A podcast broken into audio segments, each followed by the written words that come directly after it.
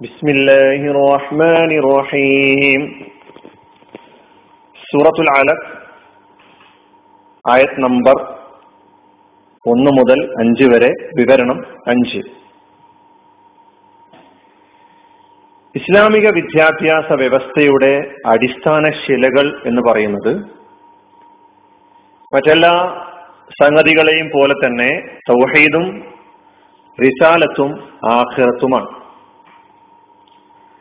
തൗഹീദ് ഏകദൈവത്വം വിശാലത്ത് പ്രവാചകത്വം ആഖിറത്ത് പല പരലോകം. ഇതാണ് ഇസ്ലാമിക വിദ്യാഭ്യാസ വ്യവസ്ഥയുടെ അടിസ്ഥാന ശിലകൾ. ഇതിൽ കെട്ടി ഉയർത്തപ്പെട്ടതായിരിക്കണം നമ്മുടെ വിദ്യാഭ്യാസം. ഇതാണ് ഈ ബിസ്മി റബ്ബിക്ക എന്ന് പറയുമ്പോൾ അർത്ഥമാക്കുന്നത്. അല്ലതീ ഖലഖ് നിന്നെ സൃഷ്ടിച്ചവനായ നിന്റെ റബ്ബിന്റെ നാമത്തിൽ നീ വായിക്കുക എന്ന് പറയുമ്പോൾ തൗഹീദിന്റെയും റിസാലത്തിന്റെയും ആഹ്റത്തിന്റെയും അടിസ്ഥാനത്തിൽ നിന്നുകൊണ്ട് നീ ലോകത്തെയും പ്രപഞ്ചത്തെയും നിന്നെയും നിന്റെ പരിസരത്തെയും ഒക്കെ വായിക്കുകയും പഠിക്കുകയും കണ്ടെത്തുകയും ചെയ്തുകൊള്ളുക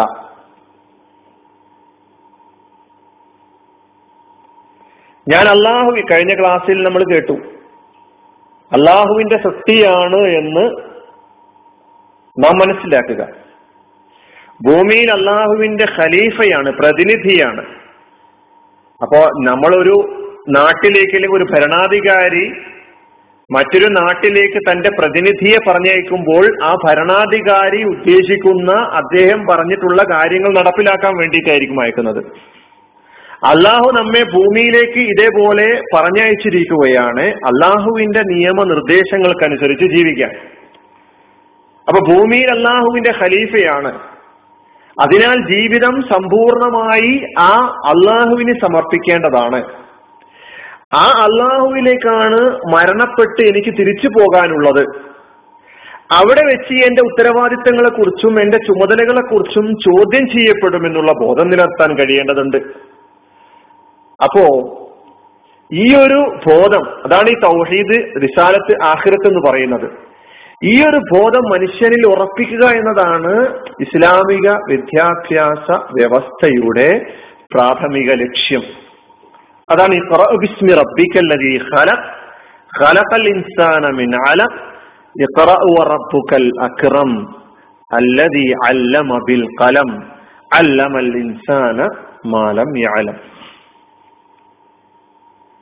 അപ്പൊ പ്രപഞ്ചത്തെയും അതിലെ സകല ചരാചരങ്ങളെയും ദൈവികമായ വെളിപ്പാടുകളുടെ വെളിച്ചത്തിൽ പഠിച്ചു ഗ്രഹിക്കാനും അവയുടെയൊക്കെ സൃഷ്ടാവും സംരക്ഷകനും അധിപനുമായ ഏകനായ അള്ളാഹുവിനെ അറിയാനും അന്നഹു ഇലാഹ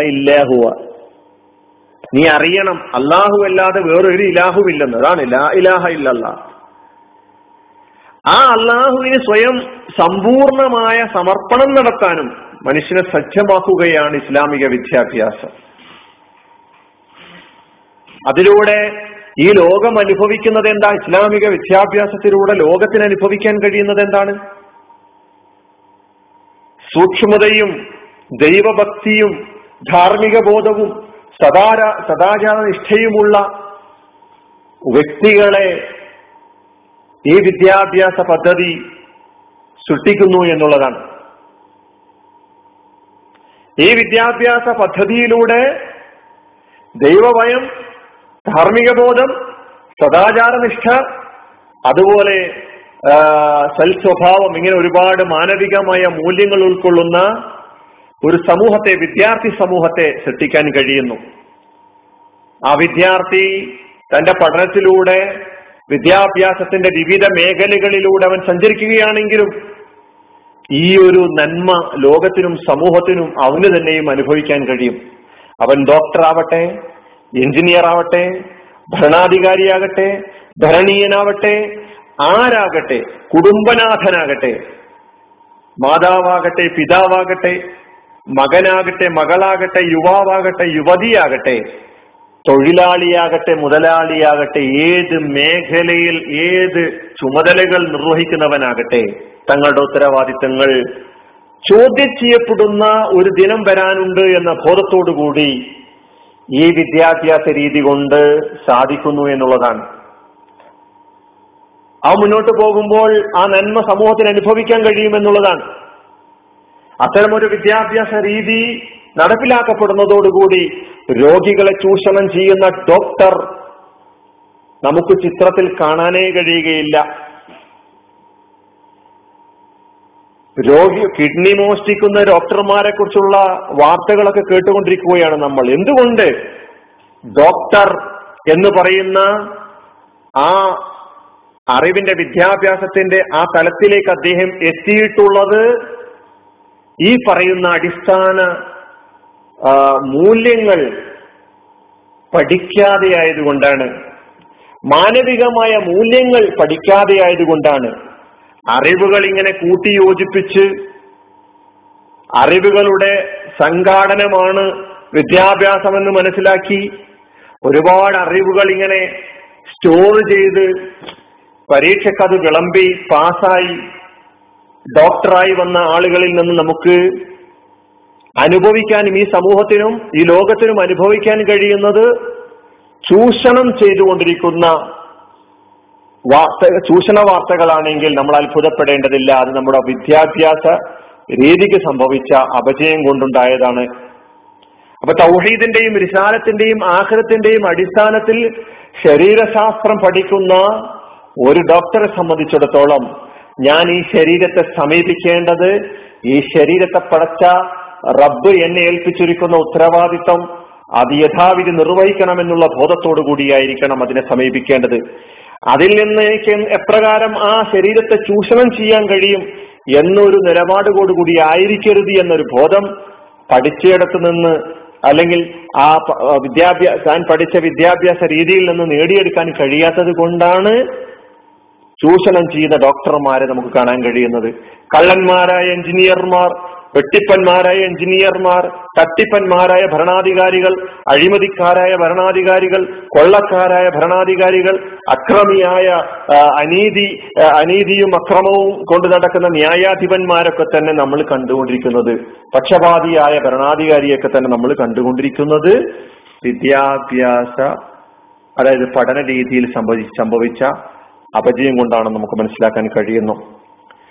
ടൈഗ്രീസിന്റെയും യൂഫ്രട്ടീസിന്റെയും ടൈഗ്രീസിന്റെയും തീരത്ത് ഒരു ആട്ടിൻകുട്ടി വിശന്ന് മരിച്ചാൽ അതിന്റെ പേരിൽ ഞാൻ അള്ളാഹുവിന് മറുപടി ബോധിപ്പിക്കേണ്ടി വരുമല്ലോ എന്നോർത്ത് വിലപിക്കുന്ന ഖലീഫ ഉമറിന്റെ പിൻഗാമികളെ സൃഷ്ടിക്കുന്ന വിദ്യാഭ്യാസ രീതിയാണ് ഇസ്ലാമിന്റെ വിദ്യാഭ്യാസ രീതി എന്ന് നമ്മൾ മനസ്സിലാക്കേണ്ടതുണ്ട്. അപ്പൊ ഇസ്ലാം ഒരു സമ്പൂർണ വ്യവസ്ഥയായതുപോലെ തന്നെ ഇസ്ലാമിക വിദ്യാഭ്യാസവും സമ്പൂർണവും സമഗ്രവുമാണ്. അത് മനസ്സിലാക്കുന്നിടത്ത് മുസ്ലിം സമുദായവും പരാജയപ്പെടുത്തിപ്പെട്ടിട്ടുണ്ട് അതൊരു സത്യമാണ്. ഇസ്ലാമിക വിദ്യാഭ്യാസം എന്ന് പറഞ്ഞാൽ കേവലം വിശ്വാസപരമായ കാര്യങ്ങളും കർമാനുഷ്ഠാനപരമായ ഫികഹിയായ കാര്യങ്ങളും ചർച്ച ചെയ്യുക അതിൽ കടിച്ചു തൂങ്ങി അങ്ങോട്ടും ഇങ്ങോട്ടും വാദപ്രതിവാദങ്ങളും അടിപിടിയും കൂടി. സമയം കളയുന്നതിന്റെ പേരാണ് ഇസ്ലാമിക വിദ്യാഭ്യാസവും ഇസ്ലാമെന്നും പറഞ്ഞൊക്കെ മനസ്സിലാക്കിയിട്ടുള്ള ചില ആളുകളൊക്കെ തന്നെ നമ്മുടെ സമുദായത്തിലുണ്ട്. അവർക്ക് തെറ്റിയിരിക്കുന്നു. ഇസ്ലാം എന്ന് പറഞ്ഞു കഴിഞ്ഞാൽ ഇങ്ങനെ കേവലം വിശ്വാസപരമായ കാര്യങ്ങളും കുറച്ച് കർമ്മശാസ്ത്രപരമായ കാര്യങ്ങളും പറഞ്ഞു കഴിഞ്ഞു കഴിഞ്ഞാൽ അവസാനിക്കുന്ന സംഗതിയാണെന്ന് മനസ്സിലാക്കിയിട്ടുണ്ടെങ്കിൽ പ്രവാചകനിൽ നിന്ന് അവരൊന്നും പഠിച്ചിട്ടില്ല എന്നാണ് നമുക്ക് മനസ്സിലാക്കാൻ കഴിയുന്നത്. വ്യക്തിയുടെ മനുഷ്യന്റെ എല്ലാ കഴിവുകളെയും വളർത്തിക്കൊണ്ടുവരുവാൻ ഇസ്ലാം പ്രോത്സാഹിപ്പിക്കുന്നുണ്ട്. പക്ഷെ അത് ബിസ്മി റബ്ബിക്ക. നിന്റെ റബ്ബിന്റെ നാമത്തിൽ ഇതിന്റെയൊക്കെ പിന്നിലുള്ള സിട്ടാവിനെ മുന്നിൽ കണ്ടുകൊണ്ട് ആ സിട്ടാവിനെ മനസ്സിലാക്കിക്കൊണ്ട് നീ പഠിക്കുക. അപ്പൊ തൗഹീദ് റിസാലത്ത് ആഹ്ലത്ത് ഇവ അടിസ്ഥാനമാക്കിക്കൊണ്ട് നാം പഠിക്കുമ്പോൾ ഇവയെ അടിസ്ഥാന ശിലയായി നാം സ്വീകരിക്കുമ്പോൾ നമ്മിൽ സത്യസന്ധത വിശ്വസ്തത മറ്റുള്ള സ്നേഹം കാരുണ്യം ദയ സഹിഷ്ണുത സഹാനുഭൂതി പരക്ഷേമ തൽപരത. ഇന്ന് മനുഷ്യരിൽ ഇല്ലാത്ത പോയിക്കൊണ്ടിരിക്കുന്ന മറ്റുള്ളവർക്ക് വേണ്ടി ജീവിക്കുക എന്ന് പറയുന്ന അല്ലെ? ഖുറാൻ അത് വളരെ വ്യക്തമായി പറഞ്ഞത് മുസ്ലിം സമുദായത്തെ കുറിച്ച് പറഞ്ഞിട്ടുള്ളത് കുന്തും ഖൈറ ഉമ്മത്തിൻ ഉഹ്രിജത്തിൽ ഇന്ന.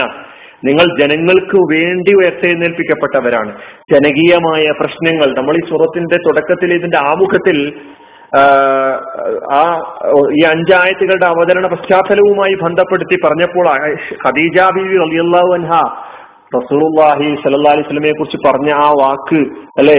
ചരിത്രത്തിൽ രേഖപ്പെടുത്തപ്പെട്ട് കിടക്കുന്ന ആ വാക്ക് ഇന്നക്കല തസ്ലി റഹിം കുടുംബബന്ധം ചേർക്കുന്ന ആളാണ്. പ്രയാസപ്പെടുന്നവരുടെ പ്രയാസങ്ങൾ പരിഹരിച്ചു കൊടുക്കുന്ന ആളാണ്. ബുദ്ധിമുട്ടുന്നവരുടെ ബുദ്ധിമുട്ടുകൾ പരിഹരിക്കാൻ വേണ്ടി പണിയെടുക്കുന്ന ആളാണ്. സാമൂഹിക മേഖലയിൽ ഇടപെടുന്ന പ്രവാചകനെ കുറിച്ച് പഠിപ്പിച്ച ഇസ്ലാം. പക്ഷെ ആ ഇസ്ലാമിന്റെ അനുയായികൾ ആ മേഖലയൊക്കെ മറന്ന് കേവലം നിസ്സാരമായ വിഷയങ്ങളിൽ മാത്രം ഒതുങ്ങി മുന്നോട്ട് പോയിട്ടുണ്ടെങ്കിൽ അത് ഇസ്ലാമിന്റെ കുഴപ്പമല്ല. ഇസ്ലാമിനെ മനസ്സിലാക്കിയിടത്തുള്ള കുഴപ്പമാണ്. അപ്പോൾ ഇസ്ലാമിക വിദ്യാഭ്യാസത്തിലൂടെ ഈ സൗഹീദും ആഹ്റത്തും റിസാലത്തും അടിസ്ഥാനമാക്കിക്കൊണ്ട് നമ്മൾ പഠിക്കുമ്പോൾ അവിടെ സ്നേഹമുണ്ടാകുന്നു പരക്ഷേമ തൽപരതയുണ്ടാകുന്നു സാമൂഹിക സേവനം നമ്മുടെ മുത ജീവിതത്തിന്റെ ഭാഗമാകണം എന്ന നിർബന്ധ ബുദ്ധി ഉണ്ടാകുന്നു മാന്യമായ പെരുമാറ്റങ്ങൾ ഉണ്ടാകുന്നു ഇതൊക്കെ ഉണ്ടാകണമെങ്കിൽ അടിസ്ഥാനം ശരിയാകണം. എന്നാണ് നമ്മൾ മനസ്സിലാക്കേണ്ടത് ഉള്ളത്. ബിസ്മി റബ്ബിക്കല്ലതേ ഖലഖ്. അതിനാൽ നമുക്ക് പഠിക്കാം നമുക്ക് വായിക്കാം നമ്മെ സൃഷ്ടിച്ച റബ്ബിന്റെ നാമത്തിൽ. അലഹമുല്ലാ റബ്ബുലാലമീൻ അസ്സാം ഹംദുലില്ലാഹി